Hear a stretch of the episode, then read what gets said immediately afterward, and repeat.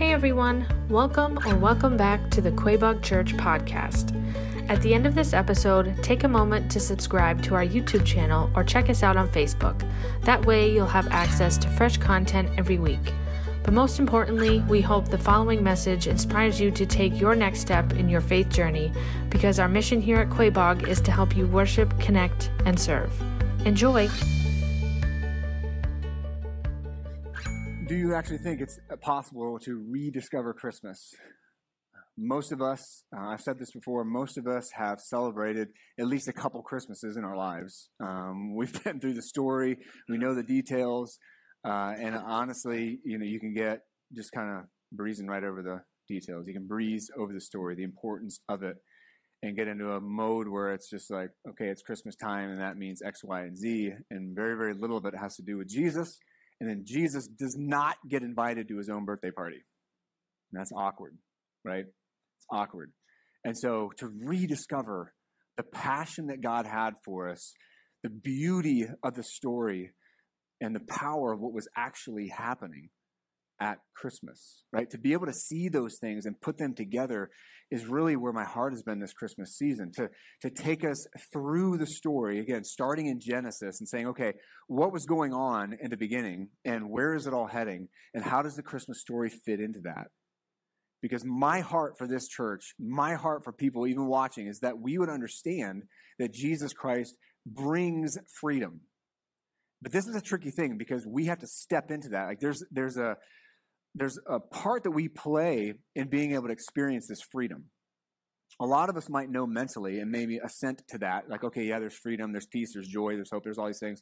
But to say, like on Tuesday night when your world falls apart, that then in that moment, that that's when you're going to say, okay, but I'm going to lean into this. I know freedom is mine. I know I don't have to think this way. I don't have to be fearful about that anymore. I don't have to dread that. I don't have to be that way. I don't have to keep treating my spouse that way or talking to my kids that way. I don't need to keep leaning into that addiction or into that porn or into that old habit. I don't need to do that. I can stop that cycle. That's when it gets hard, is when you're in the middle of it. And when I talked to friends just this week, just this week, and major things were happening in their lives. And I had to remind them, I said, hey, hey, remember, hey, this is what we're talking about on Sundays. This is where the rubber meets the road. Like, this is where this stuff actually makes sense. In the middle of this, this is when Jesus wanted us to experience these things. Not when you're sitting here on Sunday morning or you're in your quiet time when your coffee, you know, early morning, or you're driving down the road listening to K-Love, which is so encouraging, right? It's when you get rear-ended or somebody cuts you off and you're listening to K-Love right? It's when your boss says, Hey, do you have a minute? I need to talk to you. And your company's getting downsized, right? Or you look at your energy bill and it's like, Oh my goodness. I didn't realize there were 19 other people living in my house, right? I need to find these people. Why is my electric bill so high, right? And so all these things bring tension and crisis into our lives. And Jesus says, And I bring freedom into that, into that, into your real life, right? This is not a Hallmark special. This is the risen Savior, King of the universe, saying right in the midst of it, I want you to know I bring freedom. So that's where we've been this month to try to pick this apart. And the reason for me, the, one of the most important reasons, and don't miss this, one of the most important reasons to think about the totality of the story, how big the story of Christmas is, is because this is how Jesus Christ, if he's your Savior, if you're following Jesus, or at least if you're even curious about him, you need to see that this is how Jesus saw his part, his earthly part. He saw it as part of a whole. Because when he's on the road to Emmaus with his two disciples after his resurrection, and he comes up to his guys and he says, Look, this is how I define my life and my ministry my birth, my life, death, burial, resurrection. This is how I look at what you guys just witnessed. And he says this to them in Luke chapter 24, verse 27. He says, Then beginning with Moses and all the prophets. So again, he's going all the way back to Genesis, and Jesus interprets for them the things concerning himself in all of the scriptures. So, how do we view Christmas? Well, hopefully, we view it like Jesus did. Hopefully, we see his life as being part of something bigger than just a nativity story or just Easter. Hopefully, we see it as something that's part of something huge that God had been talking about for thousands of years. And that's what I want to do today because, like I said, we've been now in this series on Advent and we're looking at these different uh, parts of the story. So, week one, of course, was looking at the hope that was promised ahead. We are in Genesis, we're in Deuteronomy, we are in different parts of Isaiah, and we said, okay, so what's what's the problem? What's going on? What kind of hope is offered? And then the second week, we said, all right, so let's stay in the Old Testament because we're still not to Jesus on earth yet. And we're who are we putting our faith in? Like I said earlier, Isaiah 40, creator of the universe. That's who we're putting our faith in. Last week we looked at the joy of the story, right? Because the battle had been won. Like there was victory announced at the birth of Jesus in Luke 2, and we'll we'll land there because now we're in part two of Advent, looking at the birth of Jesus and looking forward. And then today, we're going to be, like I said earlier, we're going to be looking at the peace of Jesus because this story all has to fit together. It all has to fit together, or there's zero power in it. If it's just Jesus showing up, manger, and all cute baby Jesus, there's no power in that. It's just a it's a fun, cutesy story that we celebrate at Christmas. But if in fact it is the Savior of the world that has come, if in fact God, creator of the universe, came in the manger, there's there's real peace, there's real joy, there's real hope, right? And there's real faith because we're putting our faith in the creator of the universe, not just a fun, cutesy little story in Bethlehem. It's part of something magnificent. And that's how Jesus saw his story, being a part of something huge. And so that I'm, I'm hoping that's where we're arriving together because as we look at Advent, I want us to remember that Advent is just a, a comes from a Latin word, adventus, that means arrival or coming. So we look at the first arrival, but we also look with hope toward the second one. Because Jesus, like I said, Jesus said he's coming back. I believe him, right? I believe him with my eternity. I'll believe him with that too, right? Like, I trust him with that. So that's what we're doing is looking at the Genesis to Revelation story of Jesus through Advent. And on top of that, we have something today. Uh, if you want to go to the peace one, we have something today, I think, that, as I mentioned earlier, we all could use a little of as this peace. Because if you watch the news for 13 seconds, you're going to see there's not a lot of this available out there. You're going to see that a lot of people need this. Uh, you're going to see that we're kind of a mess all over the place, and it can create a lot of fear about tomorrow and about the economy and so many things. And it's like those are all very real things. And we're going to talk, Jesus specifically talks about all these very real things and how his peace comes in the context of all those very real things. And as a, if you're a follower of Christ, like, do you realize that you have that? Do you realize that you have that for other people? Uh, I'm going to say later, but I'll mention now the the people that I know that have such a relationship with Christ that it's it's inspiring to me. They seem to be some of the most peaceful people I know. Right? Because they have that trust in God. They have that trust in Christ. They built their life around that. And you look at the story of David and Goliath, right? We all know that story. That's like a really fun one. The kids did it, if you remember in their video last month, and like somebody got to hit their older sister with something hard. I don't know what it was, but right. And so it's like this story of him defeating Goliath, but it wasn't just like he was a random character. It wasn't like he was just some dude. And they're like, man, I really wish we had some young kid with zero military experience to come in here and save the day. And David was like, oh, I'm a, I'm a young kid with zero military experience. I can handle this, right? He had built his whole life around trusting God and he was aware of all the evidence in his past. And so this week, when I had to talk to somebody that was going through a really difficult time, I said, "Hey, let's let's just like slow down for a sec. What has God done in your life in the past?" I said, "Because this is where it matters. Times like this." I said, "Your husband almost lost his arm more than once. more than what? Not many people can say stuff like that, right?"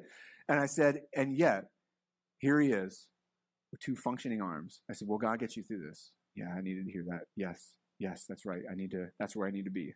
I need to remember the goodness of God. And it was just like, and it's in those moments where God says, I want you to have my peace. Not just as some like ethereal idea that's like somewhere out there. It's like, no, in your life. And that's why King David did what he did, because he had built his life around faith in God. And so he, in that moment, he could step up and have peace as he faced his giant. So these are things like I'm just trying to make it really practical. And then this morning, as we look at the story, um, I want to bring us back to our our question that I don't, again, I don't want to get too far away from because we're going to end our four Sundays today. Christmas Eve, we're going to join together and we're going to look at Romans 6, 7, and 8 to try to have more application from our life. Because if you don't know, spoiler alert, Romans 6, you don't need to be a slave anymore. Romans 7, why do I continue to struggle with things so much then? And then Romans 8, uh, you have victory right? So there's this struggle in these three chapters, and that's where we're going to land uh, New Year's or Christmas Eve, and then on Christmas morning we're going to finish up the Bible, and we're going to be in Revelation 19.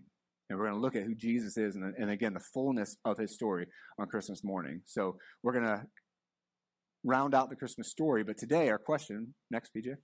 This Advent season, every Sunday we've asked this what would it look like for you to embrace the freedom Jesus offers you? Now, this is a very personal question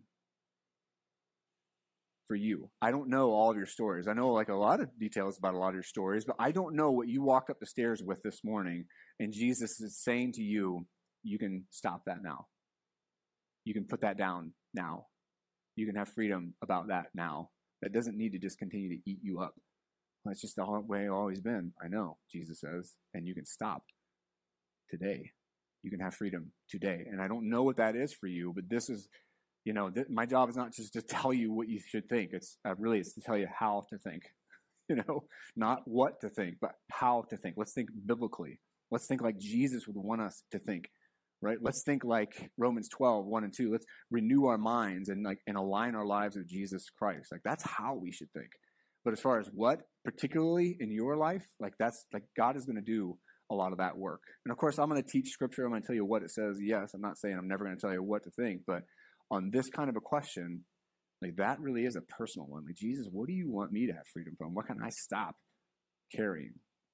Right? So, years and years and years, sometimes we carry things. Because what Paul would say, and as a reminder about this freedom thing, Galatians 5, I think, says it best. For freedom. For freedom, Christ set us free. Stand firm then and don't submit again to a yoke of slavery. Stop going back to that bitterness. Stop going back to that anger. Stop going back to that addiction. Stop thinking, doing, acting, behaving that way. Like these things are harmful for you. Christ died for your freedom right? Well, I can't change the situation I'm in. It's somebody else that's doing it to me or saying it to me or it's, you know, those kinds of things. But do we drive, does, does that drive us to bitterness? Right? Uh, when I talk to a lot of people and they start praying for situations like that, they see that God doesn't always change the other person or the situation. God begins to change them, which is really interesting how often I hear that. As people begin to pray through things, God begins to change them and their perspective just becomes different because of the situation that they're in. And so I don't want to get too far away from these ideas as we as we wrap this Advent series up. And so next though, our, our definition of freedom, as we saw last Sunday in Revelation 12, and even in the Old Testament, you see Satan called the accuser.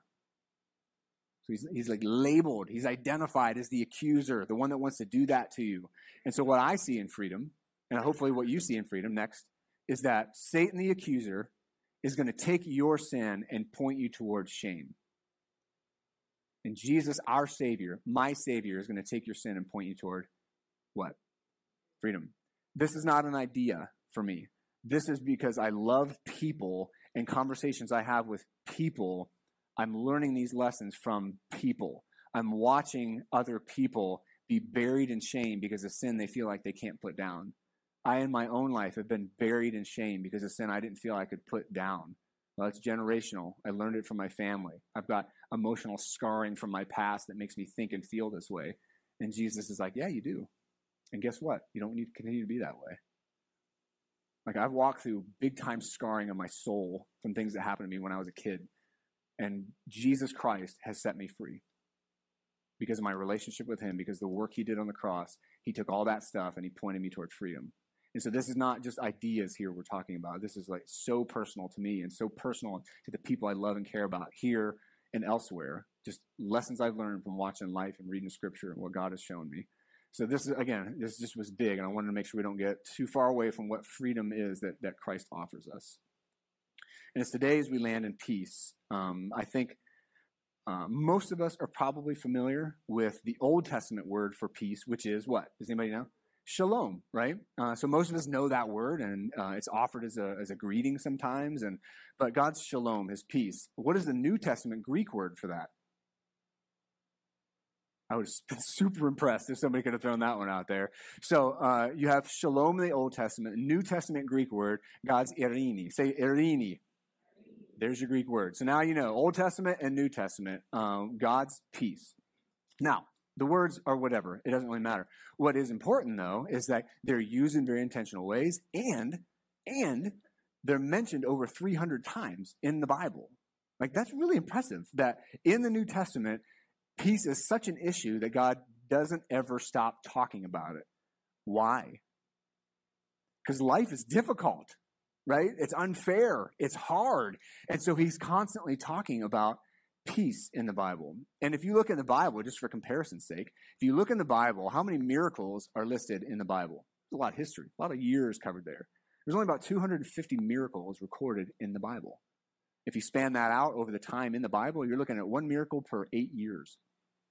Everybody's like, oh, it's full of miracles. Hmm, not really. It's just God's doing something and that's being recorded. And so it seems like it, but 250 miracles, and God says 300 times plus, he's talking about peace. So if this idea continues to come up, it must be important. It must be something that God wants us to have. It must be something that was hoped for, talked about, and realized fully in Jesus Christ. Right? If that's part of the whole story, and Jesus says his story, his story is part of the whole story, then peace really must be realized fully in Jesus Christ. Like for you in this life, like real, like real time peace. So, if we look at that story, if we look at how that all pieces together, and we go back to the Old Testament and begin to think about peace in the context of shalom, how did people understand it all the way up to when Jesus Christ comes? And in Luke 2, the angel says, Peace on earth to those whom he favors. And that's what I want to do just for a minute is to say, what were they talking about and how did they understand that message that peace is here? Right? What were they looking at? So, if you go all the way back to Deuteronomy, so here's God setting up the nation of Israel. Here's God giving them their laws, the Deuteronomy uh, slide there. If you go, or number slide, if you go to that one, sorry, if you go to that one and you look at this passage here, you're going to find a song that we sing a lot here at this church. This is a high priestly blessing that God says, I want you to pray this over my people. Fair enough, right? So if we do that, God says, My blessing is going to go with this. And I want you to pay attention to how this ends. We do sing this a lot, but I really want you to pay attention to these words. So in Numbers chapter 6, you hear this. And read these words with me. We'll just say this blessing over each other. May the Lord bless you and protect you. May the Lord make his face shine upon you and be gracious to you. May the Lord look with favor on you and what? Give you his peace. Right? That was the prayer that God wanted his pre- priests to say over his people. And I love that the, the words of peace are where this ends. that we desire, God desires us to have that peace of God. And so, right at the beginning, I'm starting a nation and I want you to know this is going with you. So there's where it starts. And fun fact so a lot of you guys remember um, Spock, right? Leonard Nimoy, right? Live long and prosper. So where did that come from? So traditionally, what developed when they were saying this blessing was this little handhold where the priests would hold their hands like so, and they would say this blessing from number six and hold their hands like this. How did Leonard Nimoy know that? Well, a tradition that developed in the Jewish culture was that when this blessing was said, a, a like a cloth was laid over top of their hands so nobody could see the hands. But Leonard Nimoy's dad was a priest, and so he got to stand underneath this thing, and he was hugging his dad. And so he remembers growing up, his dad always holding his hands out. So when Star Trek comes along, and they come up with this cool little saying, live long and prosper, one of the directors was like, hey, we need some kind of like hand thing to go with that. And Leonard Nimoy was like, So there you go. That's free. You can take that wherever you want to go. All right? So whenever you see that, you're going to be like, no, not live long and prosper. I want you to quote number six, is what I want you to do. All right? Uh, and so, but that was the blessing. This is like, I'm going to establish my nation, and this is one of the first things I want to do. Okay, so then let's step a little bit forward. Because remember, how are people thinking? How does this fit into the bigger story of Jesus? So, what were they thinking by the time Jesus shows up? So then let's get into the book of Isaiah. So if you go to Isaiah, very, very famous Christmas passage here out of Isaiah chapter 9. For a child will be born to us. A son will be given to us. Okay, so this person, this Messiah, this hoped for, per- it's going to be a person. It's going to be a son, and the government will be on his shoulders. So this person, this Messiah, whoever's coming is going to be absolutely in charge. So this is a pretty big character we're talking about here. But it gets bigger, right? It gets bigger than that. So in the next verse, verse 7, he will be named. So these are the titles Wonderful counselor, somebody we need to listen to. Mighty God, of self explanatory. Eternal Father, and then what? Prince of Peace. So this person is not only going to be somebody we listen to, not only going to be God, which is pretty big in itself, eternal Father, now we're getting some Trinity flavors here, but this person is going to be Prince of Peace. So this is 700 years before Jesus, so now they're hoping for peace. Jesus shows up under Roman control, right? Not a good time to be a Jew at this, right, in this juncture in their history. So he shows up and they're hoping for the Prince of Peace. All right, so go to the next one. So, still staying in Isaiah, the result of righteousness will be what? Peace. All right, so they're understanding again, right? So it's not just this person is going to be peace, but also, though, that there's going to be a relationship between how I follow God and the peace that I have. The effect of righteousness, I love how this says it in the CSB, will be quiet confidence forever. And then this is what I see in people that I admire and look up to is this quiet confidence, this peace that they seem to have because their relationship with God has just built that into them. Like they know God's got them. And people that I love and respect and admire most in my life, I see this in them. And it's inspiring to me because I know them that peace is real and I know it's tangible because they've built their life around faith in God that's resulted in this quiet confidence regardless of what's going on. I love it. I love seeing that in people. And it's like I want to emulate that in my life with how I follow. But the result of righteousness, the result of my relationship with Christ, is going to be peace. All right. So again, these are the pieces that they're putting together in the Old Testament. So I want you to keep that in mind when Luke 2 shows up. So now we're into the New Testament. Now Jesus, his, his victory is being announced right? There, there is this understanding that this Prince of Peace is here because now peace to men is finally here. So that all these expectations of the Old Testament shalom now show up in the New Testament in God's irini, right? The Greek word for that. But now this peace is here. And what you see in Luke chapter 2, verses 13 and 14 suddenly there was a multitude of the heavenly hosts, right? We looked at that last week, right? There's legit heavenly warfare going on because Jesus Christ, his arrival has declared victory. It's again, it's not overtime right down to the line. It's going to come down a field goal or penalty shot. We're not talking like that, right? This is absolute victory that's been won because Jesus has arrived. But there's still this massive, like, spiritual warfare thing happening.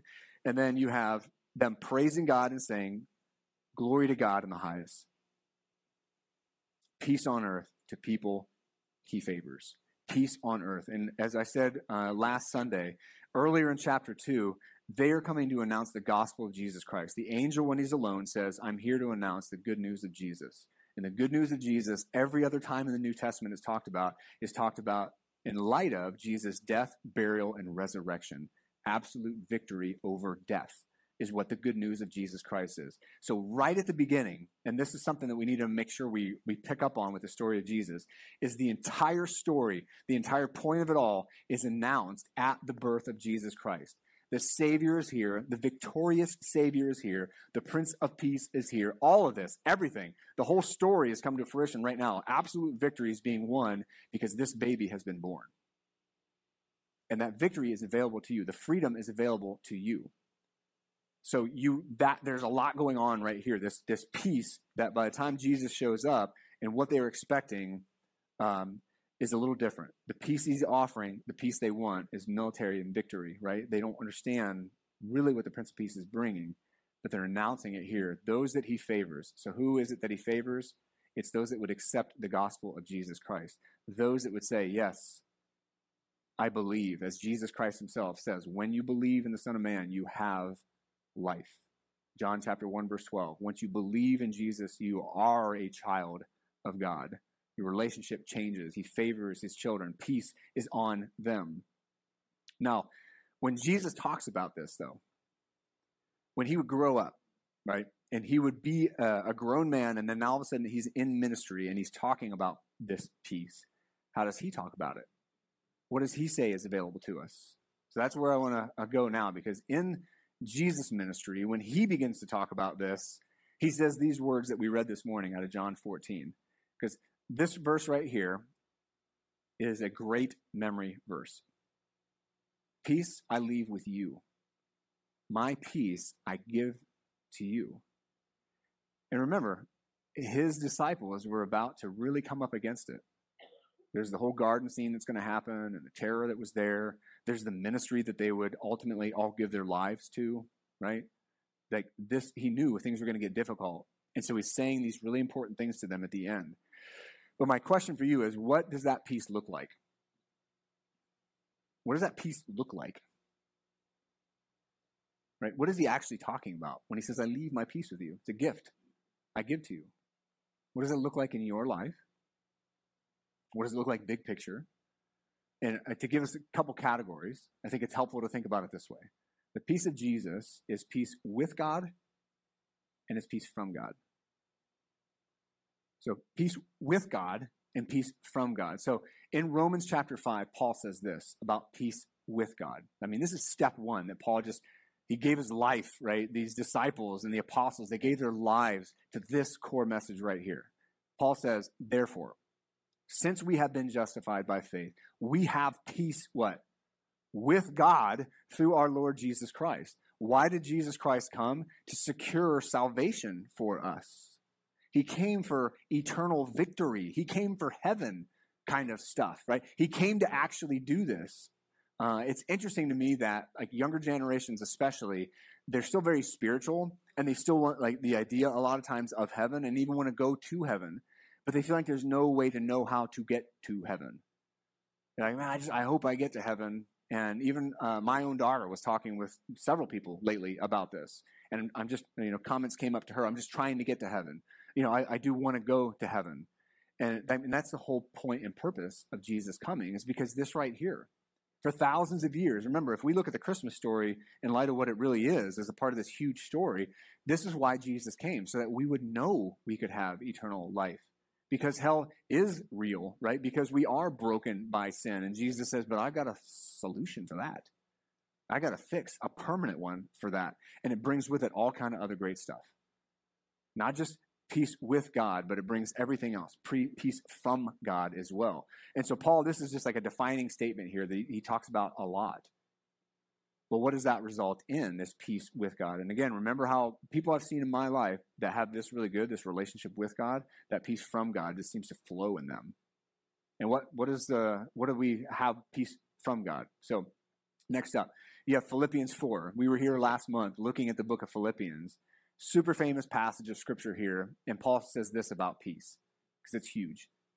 Don't worry about anything. That's a that's a really profound statement. Don't worry about anything, not inflation, not war, not the economy, not your in-laws, not I've got to host people I don't like for Christmas. Like don't worry about anything, right? There's everything is included in that. But in everything, in the midst of everything, through prayer, petition, thanksgiving, present your requests to God because you have a real faith, right? If you're a follower of Jesus Christ, you have a real actual faith where in the midst of everything, you can take your requests to God. And Paul says this this is the result. And the what?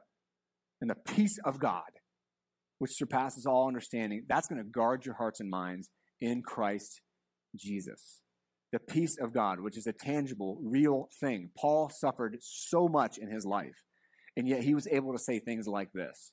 He knew that nothing could impact him because he had Christ. It made a real, tangible difference in his everyday life. These are real men and women that we're reading stories about that really trusted Jesus Christ. And Paul could really say this from jail that the peace of God, which surpasses all understanding, is going to guard your hearts and minds in Christ Jesus. And then Jesus is going to weigh in this in his most famous sermon, Sermon on the Mount. What does the peace of God look like in the midst of real need? Again, trying to make this practical. Here's what Jesus says in Matthew chapter 6, his most famous sermon, Sermon on the Mount. Therefore, I tell you, he says, don't worry about your life. That's pretty big. What you're going to eat, pretty important, or what you would drink. Don't worry about your body or what you will wear. These are all basic needs, right? Your life, what you're going to eat and drink, what your body is doing, what you're going to wear. These are all real needs. And he says, Isn't life more important? Isn't life more than food? And the body more important? Isn't the body more than clothing? So now he's going to go down and kind of tick these off. And he says this. He's just going to go through these different categories he brought up. Consider the birds of the sky. They don't sow or reap or gather into barns, yet your heavenly Father feeds them. Aren't they worth more? Aren't you worth more than they? Making a profound statement here. Look, you as human beings are more important than animals. You are more important than creation. I died for you, right? I will provide for you because you have value. You were created in the image of God. And so he goes on because he's just going to keep addressing these issues. Can any of you add one moment to his life span by what? Worrying. You're not careful, you're going to take some years off of your life. You know what I'm saying? But look, right in the middle of these really important needs, he says, Can any of you add one moment to his lifespan by worrying? And I know some people are just worriers by na- nature. Like, I know some people, their anxiety level is so high, they worry because they're not worrying. You know what I'm saying? Like, that's a real thing. Like, people are like, man, I should be worrying about something right now. Okay, I'm worried. About what? I don't know. But I'm worrying, so I'm good. You know but it's like we can get into that mode where we're just like constantly in a sense of like oh and i'm not what jesus is not talking about to be clear he's not saying you should be foolish and not plan ahead. Like the bible is full of that kind of wisdom. You need to plan ahead. But what we need to make sure we don't do is just worry constantly about it all. And so jesus kind of throws that in the middle another good memory verse maybe for somebody and then he goes back to what he was talking about. And he says and why do you worry about your clothes observe how the wildflowers of the field grow they don't labor they don't spin thread yet. I tell you that not even Solomon, right? King Solomon in the Old Testament, richest guy in the Old Testament, in all his splendor was adorned like one of these, right? I've taken care of him. I'll take care of you. And he keeps going.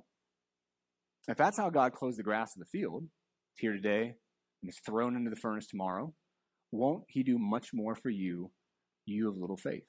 So when I read this passage this week and really started to kind of pray and think around this one, I said, really, like Francis Chan said in Crazy Love, he said, worry really for for God is for Jesus is sin. Worry is taking your problems and saying you need to solve them because God can't. And when I read that the first time, I was like, yikes. Like my worrying over stuff says, God, I need to handle this because you can't. And that's a dangerous place to be. And Jesus says, Oh, you little faith, why are you doing that to yourself? And it keeps going. Same idea. So don't worry saying, what am I going to eat? What are we going to drink? What will we wear? Very important things. But he says, don't worry. He keeps going. For the Gentiles, non Jews, eagerly seek all these things, and your heavenly Father knows you need them. He understands these real needs that we have. But he keeps going, verse 33. But what? Seek first the kingdom of God. Again, there's that relationship with God and his righteousness, and all these things will be provided for you. And I love, again, I love having conversations with people and asking them about this, reminding them of the goodness of God. Yeah, that's right. He has always taken care of me. I just needed to slow down and be reminded of that. I have lots of conversations like that with other people and with myself. And sometimes Brittany has to stop me when I'm like on the worry train. I'm like, Brittany, get on. It's going to be great. She's like, whoa, whoa, whoa. How about we just stop the worry train and let's remember what God has done in our lives? And it's like, I need it too. Because it turns out I'm a person and I worry about stuff that's dumb, right? And because uh, I know the goodness of God. And I got to be reminded by people that are uh, good enough to me to remind me of that. And then lastly, verse 34. Therefore, don't worry about tomorrow. Why? Why does it worry about itself, right? Tomorrow is like each day's got enough trouble of its own. I know, but I could worry about tomorrow too, Jesus.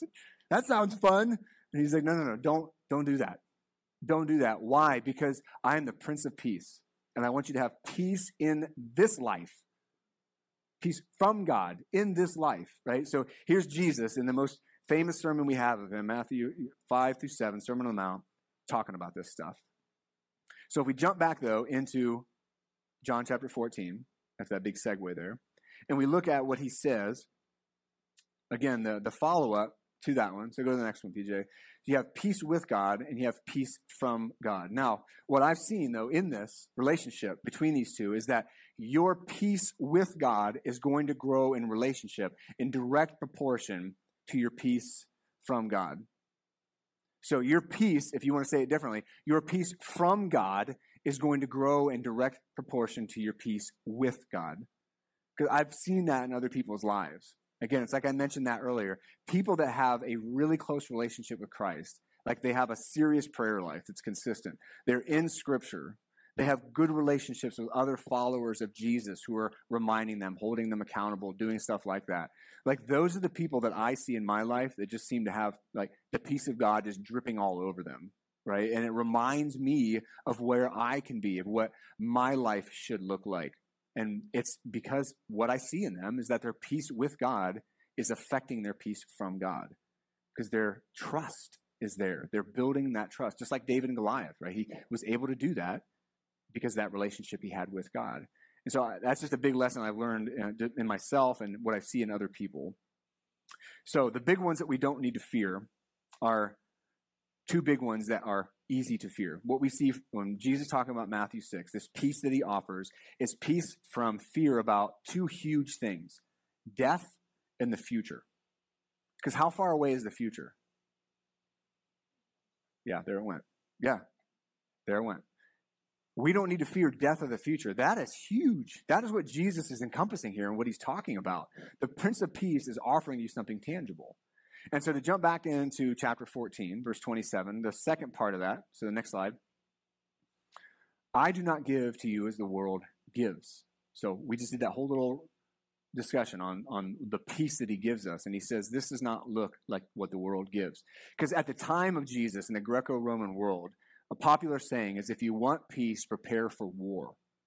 It was a very common mindset. If you want peace, prepare for war. So in his day, peace was soaked in blood. And Jesus is like, it's going to be different. It's going to be soaked in the Holy Spirit. And ultimately, yeah, it'll be soaked in his blood. But what he gives you is not like what the world gives you.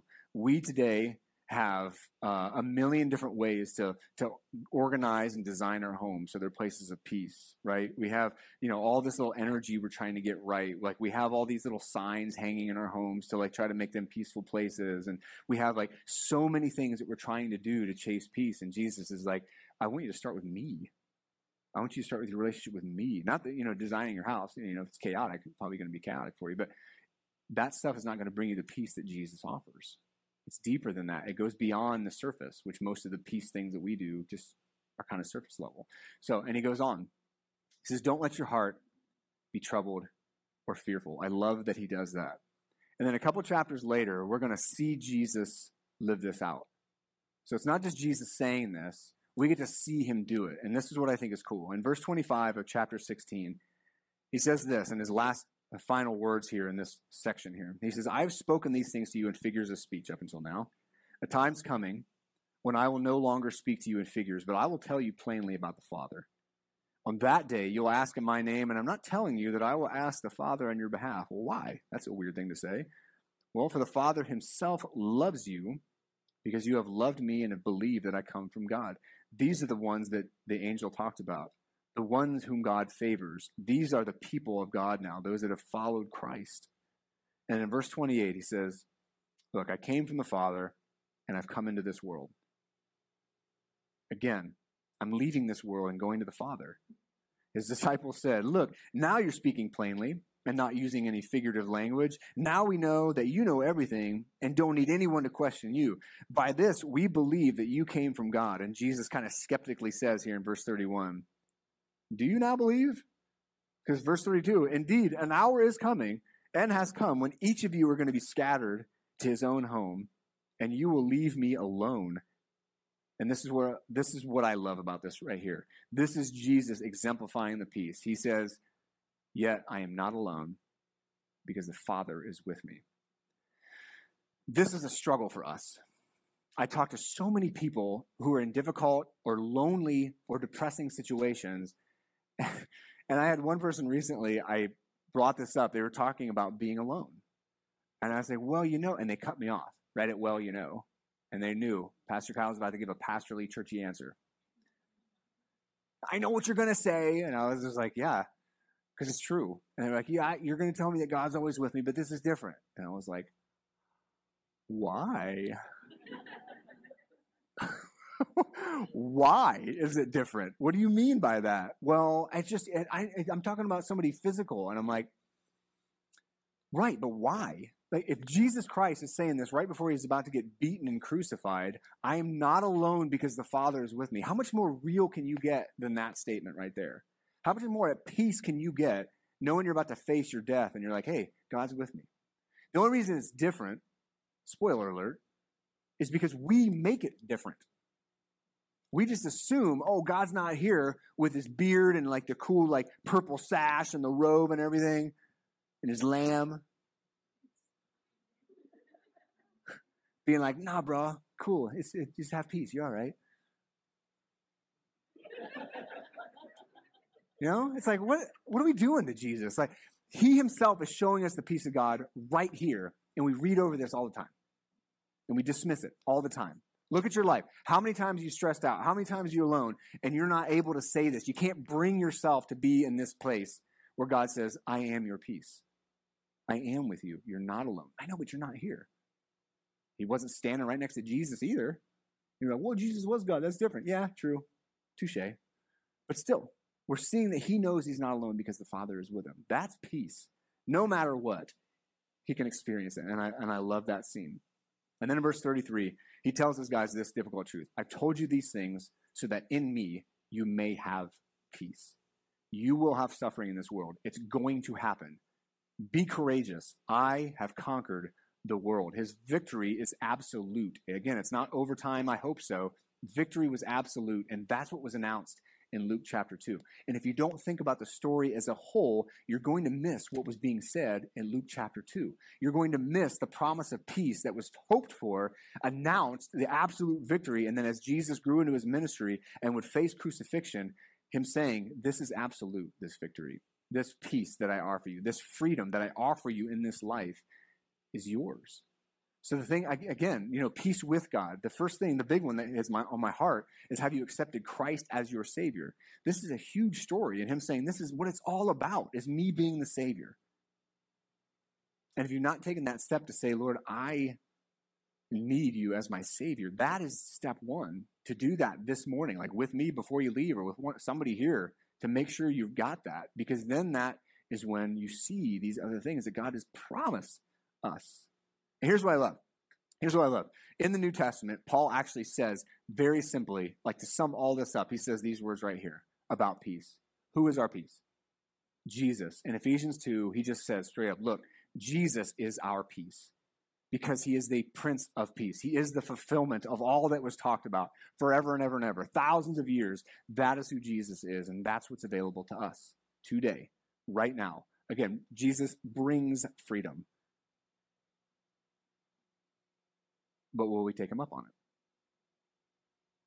Right? Will we take him up on it? Will we see Christmas as more than decorations, as more than just the nativity scene? Will we see it as this unbelievable story that is just fit together in a way only God could do over thousands of years so that we would know that Jesus is our peace? To, again, to remind us, what do we have freedom from? What do we have peace in? Two big ones death and the future that Jesus talks specifically about. And then for you personally, next one, where are you with this one? That peace from God grows in proportion to your peace with God.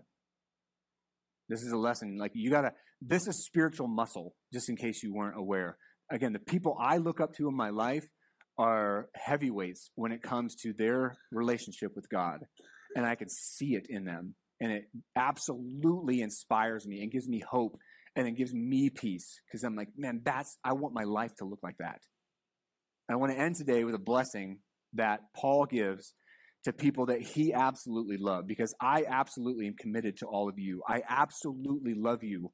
I do. And I want you to be able to see what Christ gives us. And I want to see the Holy Spirit just blow up in our church and lives being changed radically because we are making our lives look like Christ and we are growing in our relationship with Him which is affecting everything. And this is where Paul's heart was as he writes these words to the church in Thessalonica. So go to the next one. And he leaves them with this. He says, Look, may the Lord of peace himself give you peace always and in every way. The Lord be with all of you. That is my desire for you as well, that you're going to see this in your life, that the Lord of peace, because he is the Prince of Peace, He's going to give you that peace always in every way. That's what following Jesus looks like. When you start to like radically let Jesus just have control and stop making excuses and stop holding on to stuff. Like these are the things that he offers us in real time that Jesus brings freedom. It's an unbelievable story. It really is. And to see how it all fits together is my heart for us this Christmas season that we'll be like, wow, this is incredible. Look what God did for us. And that right there is my hope, my prayer for you guys. Can you come pray? All right, let's pray. Uh, Father, thank you so much for for winning. Uh, you sent your son to do it, and on that day, the day that we're remembering now and celebrating, on that day you declared war is over, that you've won, and so because of that, you give us the peace. It's something that uh, many of us have to work on. Many of us have to have to stretch those spiritual muscles. But as we're doing those things, God, uh, all of that is to your glory. You've done something so amazing, something so impossible, and you've changed lives in this room. Many of us can attest to the things that you've done, and all of that is for you. God, today we're praying that as we leave, that we can have the faith that it takes in you and in your victory to have the peace that you offer, that we can trust you with all those things that leave us anxious. Yeah. In a week where we're leading up to Christmas, for many of us, this is a time of celebration. For some of us, it's a time of struggle. But God, for every person in this room, I pray that we can see your victory, and that will give us peace. So be with us this week as we head into the missions field. As we're filled with your peace, let us spread it. Because, God, you're so good. You've done so much. And so now that I pray that we can be part of that. I pray this all in your name. Amen. Thanks, Tim. God bless you all. Have a great week. I'll see you Saturday night, Christmas Eve here. It's going to be a good night. Once again, thanks for listening. If you enjoyed today's message, we'd love for you to subscribe to the podcast so you get notified of new content every week. Remember, we want to help you worship, connect, and serve. So if you live in the central Massachusetts area, we would love for you to engage with us on Sundays. For more information, service times, and details about our children's and youth ministries, visit us at quaboagchurch.org. Have a blessed week.